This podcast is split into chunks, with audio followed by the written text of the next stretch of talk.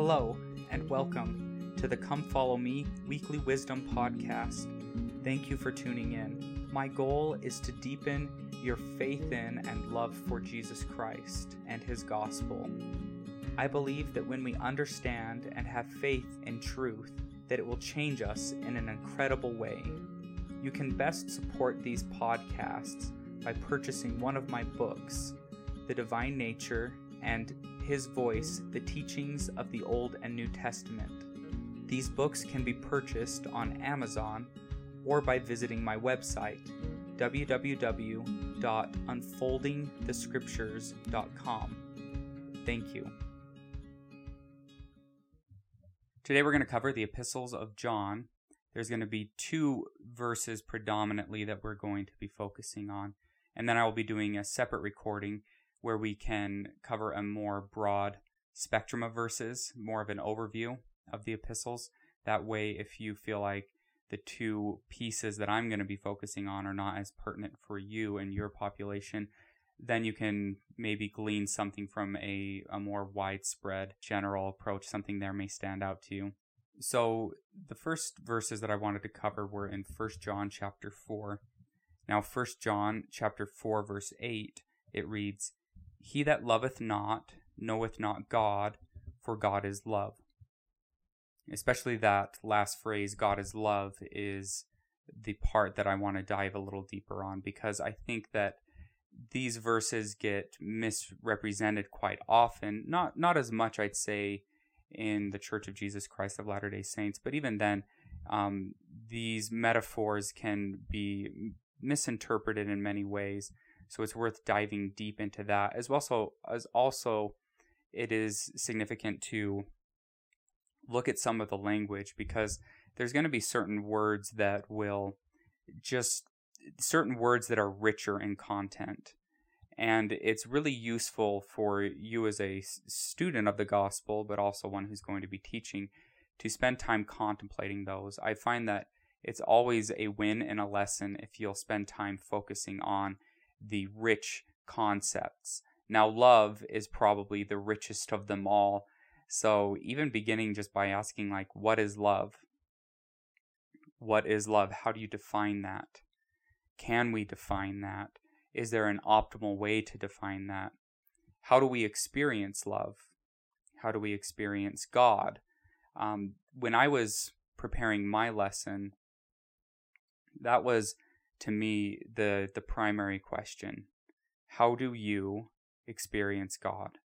How do we experience God? asking how we experience things is always going to be significant and always relevant. It's going to force you from using vague ideas that can sometimes be predominantly ideas that are intellectual and bringing them into a realm that is meaningful. The realm of experience is always meaningful. So it's the most meaningful question to ask how do you experience God? And you can even ask this in the past tense and say, How have you experienced God. Can you share an experience of how you have experienced God? You'll see that, you know, when you ask that question, can you share an experience? What we're trying to get down to is to the realm of experience. As I said, that realm is always meaningful. So, how do we experience God? Now, the verse that we just read is very relevant to this idea of how we experience God. God is love. So, we're going to spend some time reviewing that and trying to dive deep into those to that verse specifically and pick apart some of the linguistics, the etymology of the word love, as well as some of the cultural surrounding ideas around love, both the Greek and the Hebrew. Now, the other verse that I want to look at that's closely associated with this is 1 John 4:18 this again is a verse that is very rich and one that I think does get misunderstood quite often in general from all Christianity. I've met many people who had a misconception of this verse. 1 John 4:18 reads, "There is no fear in love, but perfect love casteth out fear, because fear hath torment. He that feareth is not made perfect in love." We love him because he first loved us. I had to add verse 19 in there because it's also a very good one. But we'll be focusing more on verse 18. So, the question that we first want to look at when we're looking at a metaphor saying that God is love, it doesn't mean that God is solely love. It's worth making that distinction because some people do not make that distinction and separate that God is an entity that encompasses love but is not solely love. God is something more than just love. So some people don't make that dis- this distinction that that verse is metaphorical. So the word love is what I wanted to look at. So we asked the question, what is love? And this is a rich, rich word. Um, in my book, The Divine Nature, the second chapter focuses primarily on this question of how do you define love? And it surfaces the problematic nature of this because when we use one word love, we're trying to convey too many ideas. There's too many ideas conveyed in one word. You know, you can use the expression, I love you, and say that to a spouse. You could say that to a basketball player that you're watching on television. You can say that about your television. You can say that about a plant, an object, a watch, a shoe we were always expressing love for things and it's probably not fair to say that the love that you have for your shoe is equal to the love that you have for a child. They're different things, and it's very difficult to make those distinctions, and that's what we do with language. We're trying to capture different aspects of an experience and portray it in our language. So, English has really gone awry with our words. So, we have one word love to convey pretty much every span and range of experience included in love. In Greek, they have a few other words. So the Greek has words such as eros, philos, agape, and thelo. I'm probably saying some of these wrong. I may not be an expert in pronouncing Greek, but those four words. Now, eros, eros, if you were to know your Greek mythology, Eros is what the Roman name for Cupid was. Cupid was the Greek, I believe. Maybe it's vice versa. It's probably vice versa, seeing as how we're talking Greek and Eros is there. But Eros is a word that is specifically focusing on the sexual component of love, sexual love. Thelos is to delight in, choose, prefer, feel inclined toward, would, will, and desire. Probably the best word is just desire, thelos. Philos, you'll notice this no- word in the word philanthropy. Um, philos is a term that means brotherly love. In many words, you'll see the word file in there. Uh, Philadelphia, brotherly love, the city of brotherly love, has that root in there as well. So that is the Greek idea, and it's a brotherly love to be fond of or to be a friend.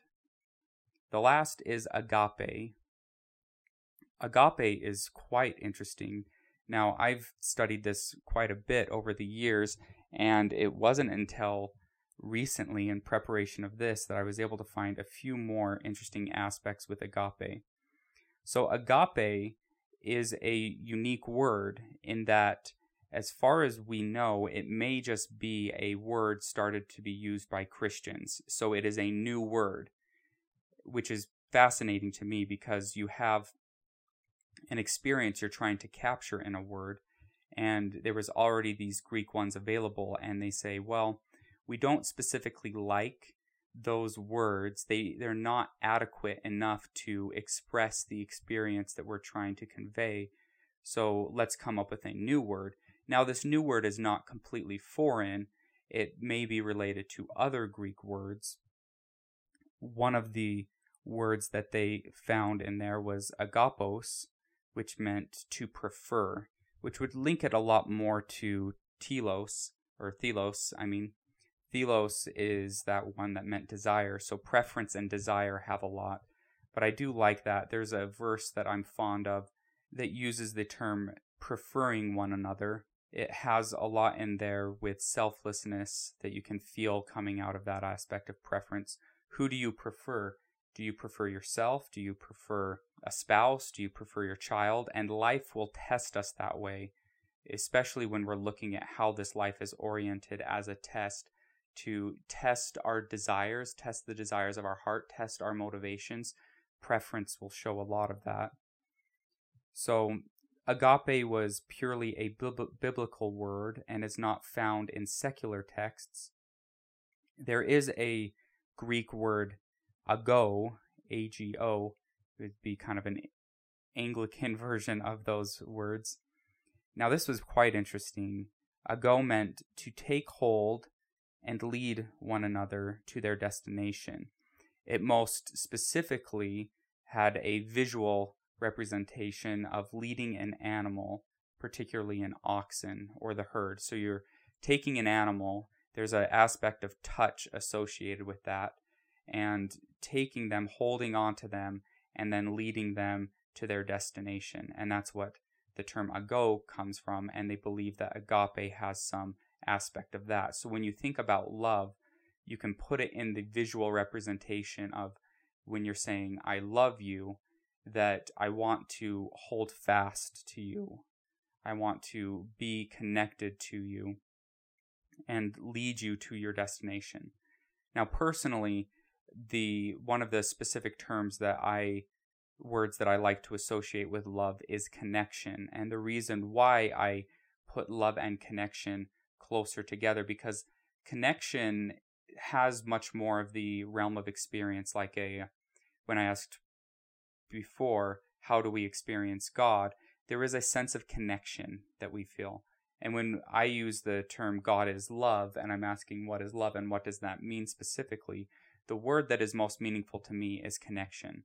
When i feel connected to another person i know that i feel love towards them and that love is of God. There's something divine and godly in our ability to make connections with one another.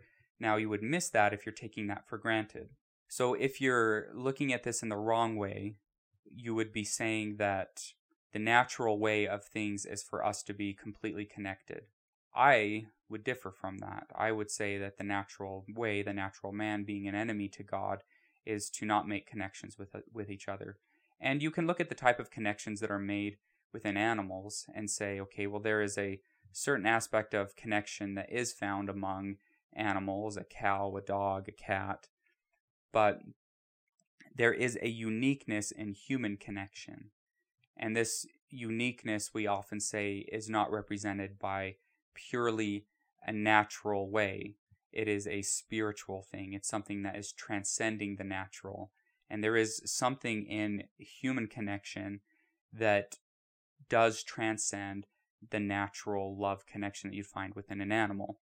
And we would say that that is a divine thing, that is of God, that is something that is in the core of our spirituality. And when we say God is love, we're saying God is deeply enmeshed in there. And it's okay that that is not something that is monopolized by a, by a religious sect. It's one of those verses that we use to completely understand all people. I'll refer to this quite often, but it's found in uh, the book of Alma, and you have a missionary preaching to someone who has no concept of God, no concept of the gospel. And that missionary, I believe, is Ammon. And when he's having this interaction with a king, the king starts describing from his own experience and says, Well, I know of a great spirit. And Ammon is quick to say, Well, that is God. Now, of course, he, he doesn't use that as an opportunity to completely bash these fine doctrinal points with the king. Instead, he's looking for common ground. And the experience of love is going to be universal common ground. And for the Christian, we say that God is found in there, that that is of God. Though you may not believe all of the doctrines that we have, you may not understand the totality of the gospel, you may not fully understand the love that you're experiencing. However, it is good and it is beautiful that you have that because that is of God, and you need to recognize that. So, agape, going back to that term in Greek, agape, it's because it was a term coined more so for religious reasons and is not found in secular. The, the most that I could find associated with it was that word ago, which was this image of taking an animal and leading it to a destination. The word, so there's lots of debate in the academic writings about agape. They usually just use it to say transcendent love, godly love, divine love. And in many cases, when you're looking at the analysis of when it's used, it has a sacrificial component to it. So, a sacrificial love. Now, in going to the Hebrew, uh, one of the lexicons that I was reading, they said that agape is the Hebrew equi- uh, equivalent, hard to say that, equivalent to ahaba. Ahaba would be the Hebrew word, and it's one of the Hebrew words for love. Now, just like in the Greek, there are many different words used for love that you'd find in the Hebrew. Some in particular are ahaba or ahab, chashak, chishek, chashuk, chishuk, chishur. So you can um, make fun of me trying to pronounce those if you'd like. Um, they're probably not perfect, but you can see again that there are multiple words used to represent love. Now, I like the Hebrew because they're very visual, and in their ancient Hebrew, they have as they have in their letters images associated with them. So the the two consonants that you'd find in the word ahaba is a H and a B. Like ahab you have the H sound, and ba, the B sound. Now, the H is an image of a man holding his hands up in the air saying, Look. So you put your hands up in the air, you're like you're trying to explain something to somebody, your hands are up and you're saying, Look. Now, the other, the B sound, I believe the term is barrel, and the H was hay. I, I'm, I might be off on the, the names of those letters and the B sound is barrel, I believe, and that is an image of a tent. I am sure that the image is an image of a tent. So, a ahaba, in a more literal sense, looking at the ancient Hebrew, has the image of look to the tent. Now, why look at a tent? Well, what, it's not looking at the tent in terms of the materialistic component to that, it's looking more at what is in the tent. And what is in the tent is the family. So when you're trying to understand what love is and you ask, what is love? The answer comes in the ancient Hebrew. It says, look to the family. Look to the family and you'll find your definition of love. Now, hopefully, you have a functional family where you can identify this, but that's going to be, uh, I think, wonderful advice for you trying to fill in your blanks there. Where is God?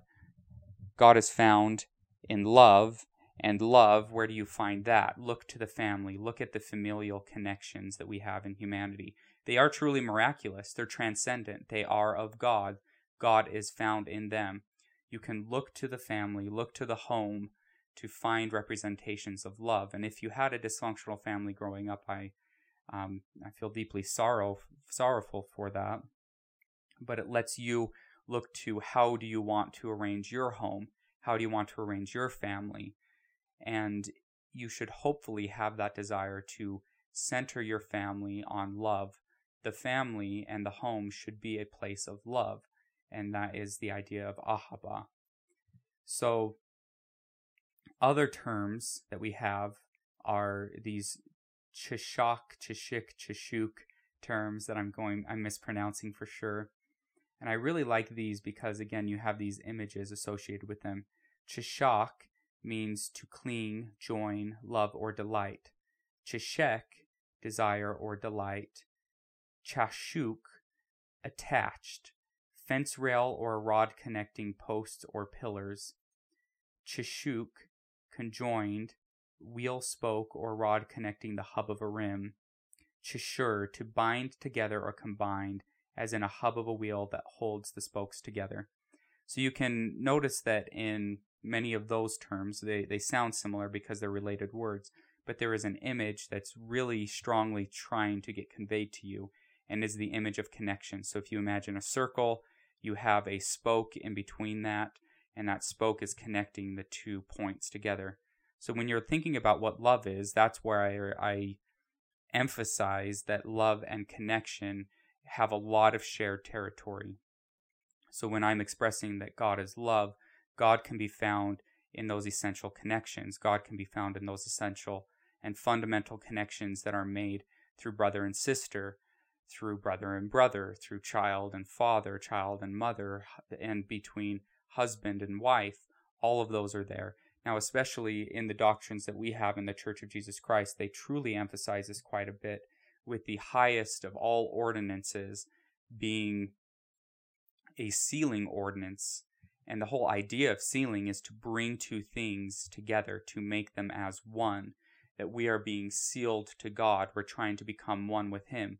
And so when we look at what divine love would be, is it can be represent it can be represented in the image of a seal. You're being sealed with God, just like the two points in a circle being connected through a hub, that you're being connected to God in a in a very real way and you're also establishing a connection that you have with your wife and that connection that you have between um, husband and a wife in a marriage covenant that seal gets made between husband and wife when they have been married properly then they have that seal established with their children as well.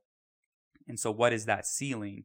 It's all a representation of love it's all a representation of agape. It's the thing that is found in the home.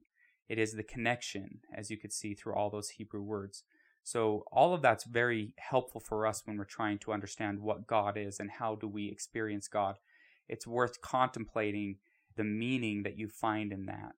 Now, in my work setting, I have many occasions where I'm talking with people who have suicidal ideations, and when you're asking them, you know, why not act on those suicidal thoughts? What keeps you here? The most common answer that you'll get is their family. So, if you're looking at this as an idea of force and counterforce, there is this gravitational force moving downward that's saying, um, life is not worth living. I might as well be dead. And the only reason that that thought does not come to fruition in many individuals is because there is counterforce pushing back at that. And you can't necessarily see that counter force in a materialistic way, but there is a force there that that is all being felt within the individual. And what is sustaining them, what is pushing back against that idea, is a very, very rudimentary, fundamental force, and that is love. It's agape. Agape is what's keeping them alive. And I have occasion on a daily basis to have people in a very different way testifying and witnessing that there is something there, that there is a love there, that there is a connection there, and that connection exists. It is real, it is true, and it is meaningful, and it is sustaining life. All of those things give witness on a day to day basis of agape, of godly love, that it is real and that it exists. And God is truly in that, in that connection. Now, you don't have to have suicidal ideation to identify that. This would be an opportunity for you to identify that in you, in yourself. You'd say, What are the most meaningful experiences that I have? What are the most real experiences that I have? I love the um, the video representation of this in the movie A Beautiful Mind. Now, A Beautiful Mind has a person who has schizophrenia, and so schizophrenia does a uh, a tremendous job of screwing up your idea of what reality is because it's associated with delusions, it's associated with auditory hallucinations, visual hallucinations, and when you're seeing things that aren't there that other people can't see or hearing voices that other people can't hear, that really distorts what reality is. And that's what was happening to the main character in the movie. Spoiler alert there is a very powerful scene where he's sitting there across from his wife. You can even YouTube this, go to YouTube and type in this is real, a beautiful mind, and you can watch that. It'll do a much better job um, just watching that than me trying to explain it. Now, there's a moment that after all of the drama that had been occurring within the relationship, because his reality had been so distorted, there was even times where he almost accidentally killed his own child because of the delusional and psychotic component to the schizophrenia. And this had just really put a huge spike in between him and the relationship that he has with his wife. But because there was an actual connection there, first you have to acknowledge there was a connection there, there was love there, that there was something divine and godly there, and that was being tested heavily through this condition.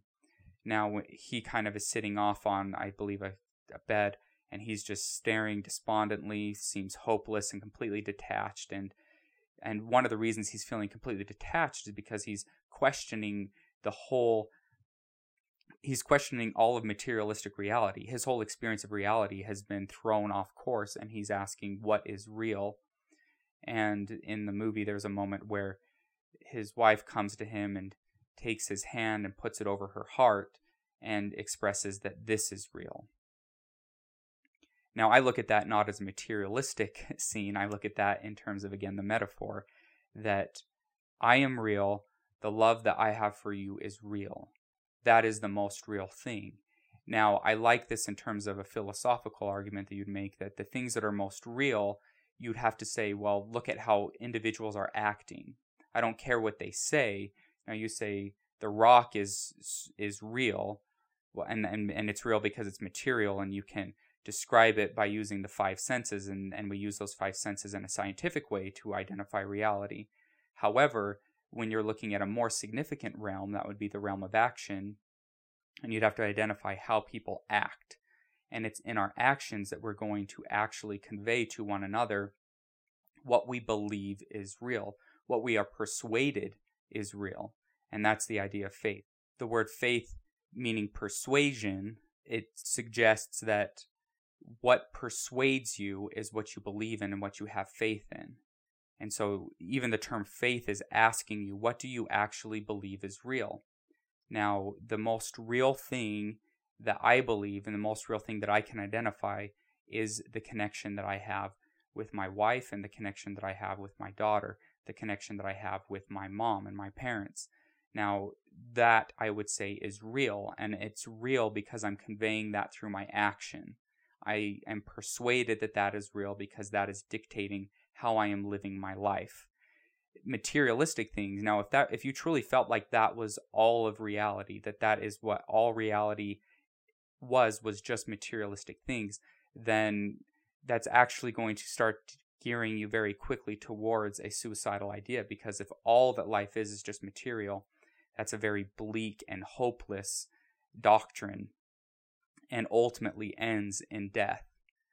So, the whole concept of spirituality and religion is that there is stuff that is real beyond material, and love is probably the strongest, strongest argument that you can give for the transcendent, for spirituality, for the divine, that there is something beyond just materialistic truth. And it's worth noting that when you're observing the lives of people, real people, that they are conveying through their own lives and their the way that they're conducting their lives that not that materialistic things are real, but that the that things such as love are real. So all of that is contained in 1 John 4 verse 8 in the expression that God is love. Now the other verse in here that I wanted to break apart is 1 John 4 verse 18 because it puts a I would say, a little bit of a, a, an obscure association between fear and love. So I'll break it down little by little. There is no fear in love. Now, honestly, the first time that I read that, if I just paused there and said, okay, what does that mean? If it's saying that if I'm if I have love, then there is no fear, then that that love does not equal fear, I'm honestly actually making a very bad assumption because anyone who has experienced love would find that there's a tremendous amount of fear. In fact, loving another person, it really opens you up to fear, the particular fear that if I love this person, I have this connection. Now I have this fear that this connection could be broken. Uh, there's a an awesome part in the book Paradise Lost by John Milton where Eve comes to this realization Adam kind of gives her a little temporary fall in that where he said he, he warns Eve and says, "Now Eve, you be careful because God said that if we eat of that fruit, we would surely die." And then Eve says, "Well, that means my paradise, it could actually be taken away from me. Now, how can I ever actually feel comfortable living in paradise knowing that this paradise could be taken away? And she starts to almost have like this panic attack, and Adam, uh, you can just see him smacking himself in the forehead, thinking, "Oh, good gracious, what have I done?" it's okay. Adam gets the la- or Eve gets the last laugh at the end of the narrative. So, but you have this idea that you know when you truly love someone, there is a tremendous amount of fear of losing them, and so that would seemingly contradict the verse, or it would just make you have to come up with a new term or a new understanding of what the verse means. There is no fear in love. Now, some of that you could say would be more in a true phenomenological sense that the the moment that you're experiencing love for someone, that moment like you're just experiencing love, that there is no fear at that moment. Now, the fact that you love someone is going to actually make you tremendously vulnerable to many things, and that will open up almost an eternal amount of fear. And so it's worth noting that both of those statements can be true. And so we're trying to get at this idea of well, what does what is this verse actually trying to convey? Is it trying to convey this idea that look, when you are truly experiencing love in the moment, in the moment that you are experiencing love, there is no fear in that moment.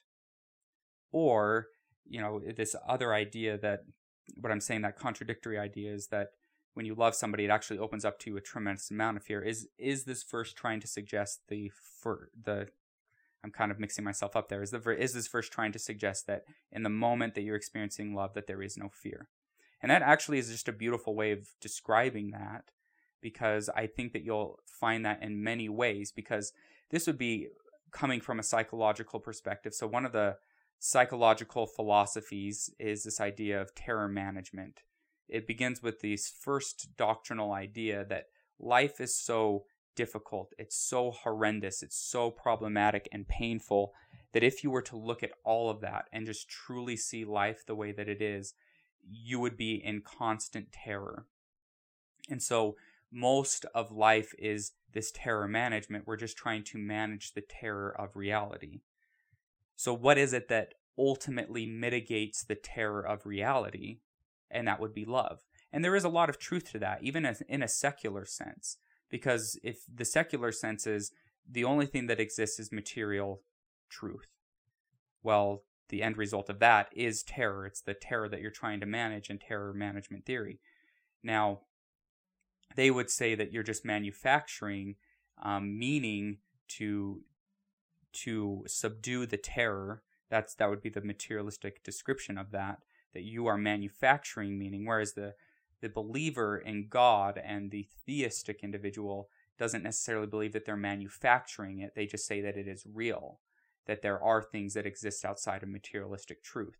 Now, both the atheistic and the theist have the common ground that they're saying, well, in order to mitigate the terrors of reality, you need to rely on some sort of transcendent meaning. And most often, both theist and atheist, to be honest, most atheists will do this as well, that they will find some ground and grounding in love as something that is meaningful. And that's okay, even though they may deny God, the God of love, the God who loved them first, who is the beginning and origin of love, and may not completely understand that. The fact that they still hold love as a virtue is a great thing. I'd rather that they still have some virtue than none. And honestly, both they and us, all of us, are together trying to struggle to establish our lives around that fundamental meaning, that fundamental connectivity, that love that exists. So that's one idea behind 1 John 4:18 that in the moment of love that that actually mitigates fear and we rely on that on a daily basis because it's the one thing that pushes all the torment of reality aside and allows us to live life in some with some degree of sanity. And and how are we able to do that? By pushing away fear, by pushing away not even just fear, we would say all things, all the terror, the thanatos, the the death drive, that that gets pushed aside by love, by agape. Um, the very Freudian ideas, when he was looking at some of the most fundamental motivations, he used a fundamental motivation of a death drive and described that as thanatos. Now, he also used the counter to that and said that that was eros. And Freud, if you studied his his writings and his ideology, you'd find that he had a very sex centered mind. And so that's where he uses Eros as the counterforce to. Thanatos, not Thanos, sorry, Marvel gets in the way sometimes. Thanatos is in a constant battle with Eros, and that would be sex drive, but it has much more of a survival mechanism. And if you're looking at human beings as purely just animals and materialistically, then you would probably draw that conclusion. However, if you believe in things beyond material, if you believe in the transcendent, the divine, and the spiritual, you may want to use a different term that that which actually counteracts Thanatos or the death drive is not eros but agape. So that's my grand idea. I am arguing Freud's semantics. I prefer the word agape. Agape is the great force that pushes against the death drive. Agape, a more divine love, that connection love that's just like taking hold of somebody and leading them to that, their destination. That you do that with your wife, that you hold each other and you're you're clasping to each other, you're sealed together as you're making your journey through life. You're making that connection, you're leading your kids. And and ultimately, it's not the love that we have for one another. That's not the great grand divine conclusion of love, nor is it the great origin of love. Because what we learn in 1 John 4:19 is the idea that we love God because he first loved us when you're trying to understand why we love and where did love begin, what is the origin of this transcendent love. The origin of that transcendent love, it begins with God, the love that He has for us. As we experience that, then it actually kind of educates us and and brings us to a point where we're, able to be like light and shine that light towards other people. But the light that we hold up is not our own; it is the love of God. That it like a grand fire is the great source, and then we as candles are people bearing that light. But in this case, we're, we're going to use light more as a representation of love, that we are sharing that with all people. And that's what's all contained in the idea of God is love. So the other idea is, but perfect love casteth out fear. If, if we return to 1 John 14, there is no fear in love, but perfect love casteth out fear. Now, as soon as I see the word perfect, I now know that this no longer applies to me because I am not perfect, nor would I ever assume that I would obtain perfection in this life. So, one of the ways that you can read that, as soon as you read the term perfect love, you can now say that that is a representation of God. So, there is no fear in love, but perfect love casteth out fear. And what is perfect love? Perfect love is charity. It is the love that God has for all of us, it was the love that was on display through the life of Jesus Christ. So, one way I read that is there is no fear in love, but Jesus Christ casteth out fear. The perfect love of Christ, that charity, is what casts out fear. So, that's another way of reading that. And I prefer that more than the phenomenological reading. I don't necessarily believe in that that was the ultimate idea trying to be conveyed when you say that there is no fear and love, that fear and love don't occupy the exact same space in the moment. What I'm actually looking at more so is this is a testimony, a witness of God's love, that that ultimate connection, that ultimate fear, um, that ultimately fear is going to be pushed aside by love in in a sense of force and counterforce that the counterforce then of love is stronger in that it is able to cast aside and push aside fear. And, it, and, and perfect love would do that in a perfect way. And for us in our imperfect love, we probably get that done in an imperfect way. But in the in the moment of a spiritual experience, you're going to have the perfect love of Christ do that in a very miraculous and tremendous way. And that would be one of those experiences that many people would witness of when they're describing their life, where they feel love come upon them. And that's one of those fundamental ways in which we experience God. Because fear hath torment, he that feareth is not made perfect in love. Now, m- many of the translations that I read there were using the Greek term, um, we're switching the term torment with punishment. Now, that's one of the ways that you look at this. So, there is no fear of punishment in love, but the perfect love of Jesus Christ casteth out the fear of that punishment. Fear and punishment go together. Now, there is one other way that I think that it's worth reading this verse. So the term fear in Greek, so these these are your big words. Fear is phobos or phobon, and that means to withdraw, flee. It means flight. It is that which causes flight in one of the lexicons, and it can also mean panic. Perfect is a term, it's a very powerful Greek word that you'll find in many um, you'll find it in many secular ways because it's got such a powerful image associated with it. Now, perfection is telos, not thelos, that word love that was desire, but telos. Um, we often describe that people need to identify their telos, and that's now worked its way into the secular world. World, thank you, Christianity. But telos is to reach one's consummate goal, to be complete, to reach one's end. Now, teal, the T E L means end. It's the same root that you'd find in our word telescope. And when you have a telescope, you're at one spot and you're looking towards kind of the end goal, the, the final spot of that. So, telos is to reach a consummate goal.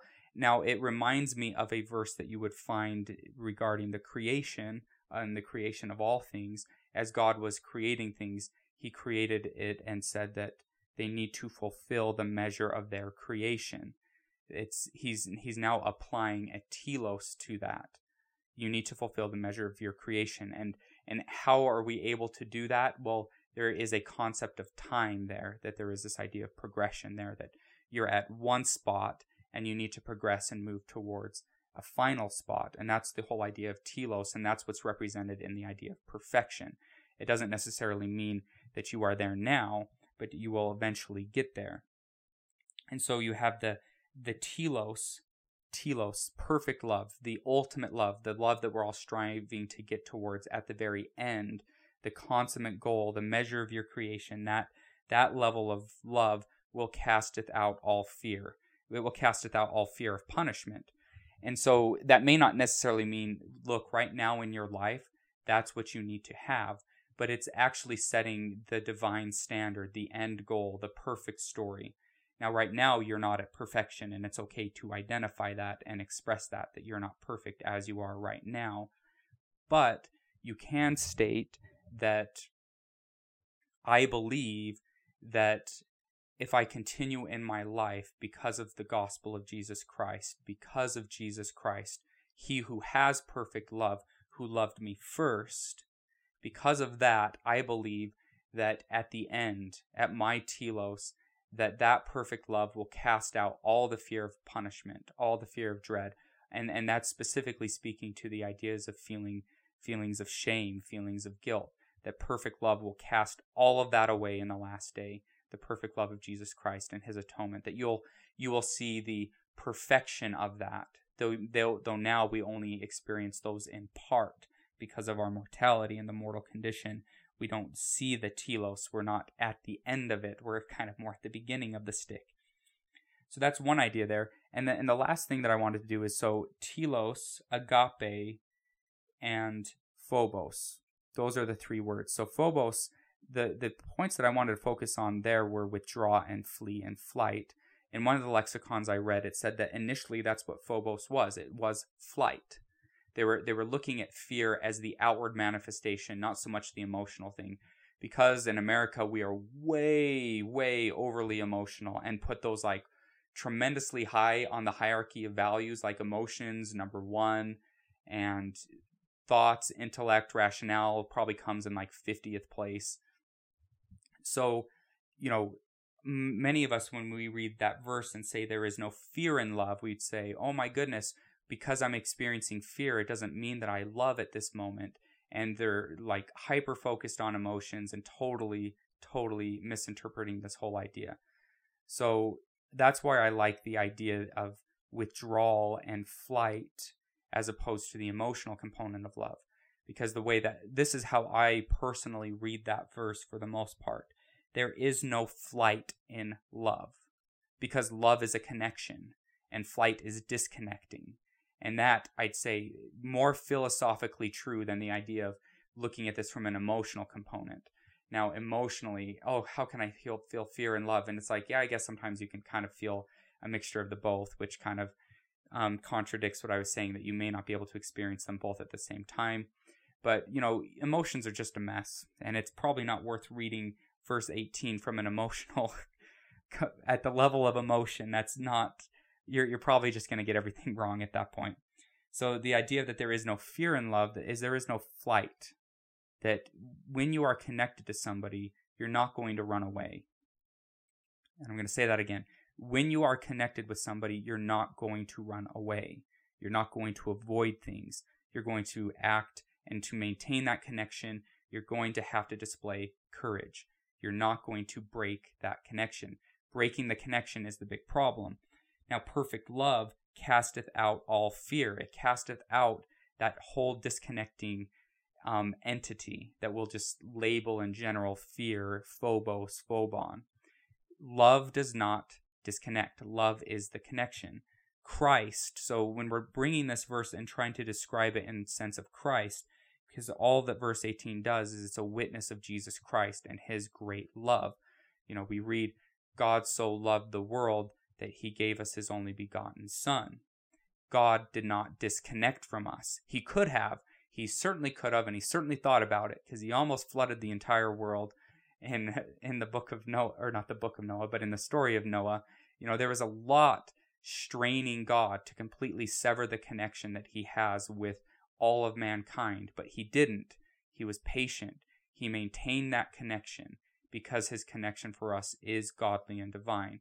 And when Christ came, Christ represents this whole drama in the most um, universal and dramatic way. He represents the drama. I know that's a little redundant.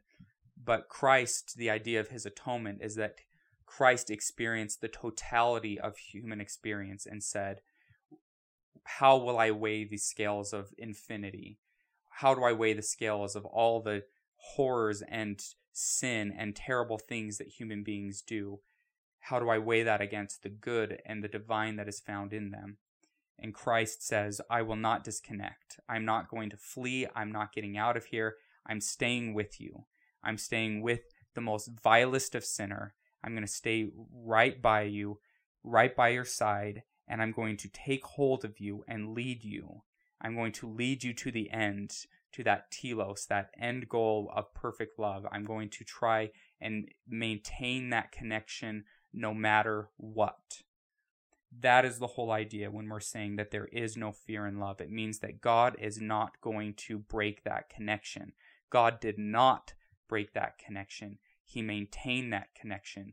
He sent his son, Jesus Christ, as a witness that that connection is there he sent his son Jesus Christ, who in a very horrible and real way had to have that connection tested in the most dramatic scene of his atonement. And so, in that moment, in that scene with Jesus Christ, perfect love cast away all fear. It, he cast away all of that stuff that would cause you to disconnect from God. It was tested, and Christ chose not to withdraw. He chose not to flee. He chose to maintain that connection and cast out all fear. And that is a pattern that we have for us and how we live our lives. If you go back to in the in one of the first recordings I had from First Peter, where it said that we should follow in his footsteps, and it was talking more in the context of suffering. This also brings back all of that content because what it means to follow in the footsteps of Christ is to look at suffering straight in the eye and say, I am willing to bear this suffering. I'm willing to bear this burden, and I will not withdraw from the connection that I have. I will not forsake my connection. I will take on the suffering. I will bear the cross and maintain the connection. It is to look fear straight in the eye and say, This fear is real and this fear is horrible. I'm shaking and quivering at my very bone. I am feeling all of that fear emotionally, but I will not withdraw. I will not flee because there is no fear in love. I'm going to maintain and establish the connection. That's what we're supposed to follow when it says that we follow in his footsteps. It means that we are going to take the path of Christ. And the, the grand act of Jesus Christ and his atonement that we are trying to emulate is seemingly is similarly not seemingly delete the seemingly similarly stuff the act that we're trying to emulate in Christ is this confronting suffering. It's confronting pain. It's confronting fear. Maybe you could just group all of the negative emotion, all of those things that want to, that strain at you to disconnect, all of that, you could even just label that, I'm stealing that Freudian term, thanatos, all of that stuff that's trying to break the connection. The path of Christ to follow in his footsteps is to confront that squarely and say, I will not withdraw, I will not flee, I will maintain that connection. There is no fear in love, but perfect love casteth out fear. I will maintain this connection. I will maintain the connection because God maintained that first. That was first expressed to me. And that love is so powerful. It's not just eros, it's agape. It's such a tr- transcendent divine love that it is able to not just meet squarely Thanatos, but it's able to over override it. It's not an equal equal thing it's something that is able to cast it out completely in the end. And I do believe that. I do believe in the great love that God has for us. I do believe that God sent his son, Jesus Christ, as a gift, as a sacrifice for the sins of man. I believe that in that act, God proved his love towards us. And Christ, the Savior of mankind, proved his love by not withdrawing in the Garden of Gethsemane and not withdrawing from the cruel cross which he was asked to bear. But Christ bore those things. He did that in a most noble and glorious way, and in so doing, manifested to us the glory that is found in love. He manifested to us that he will not he will not sever that connection and you need to believe in that. You need to believe in that first in order to magnify and expand that love towards all other people. I do my best to love God because he first loved me. And I share this with you in the name of the Lord Jesus Christ. Amen. Your support for this podcast is greatly appreciated. Thank you. You can support this podcast by purchasing one of my books, The Divine Nature or His Voice, The Teachings of the Old and New Testament.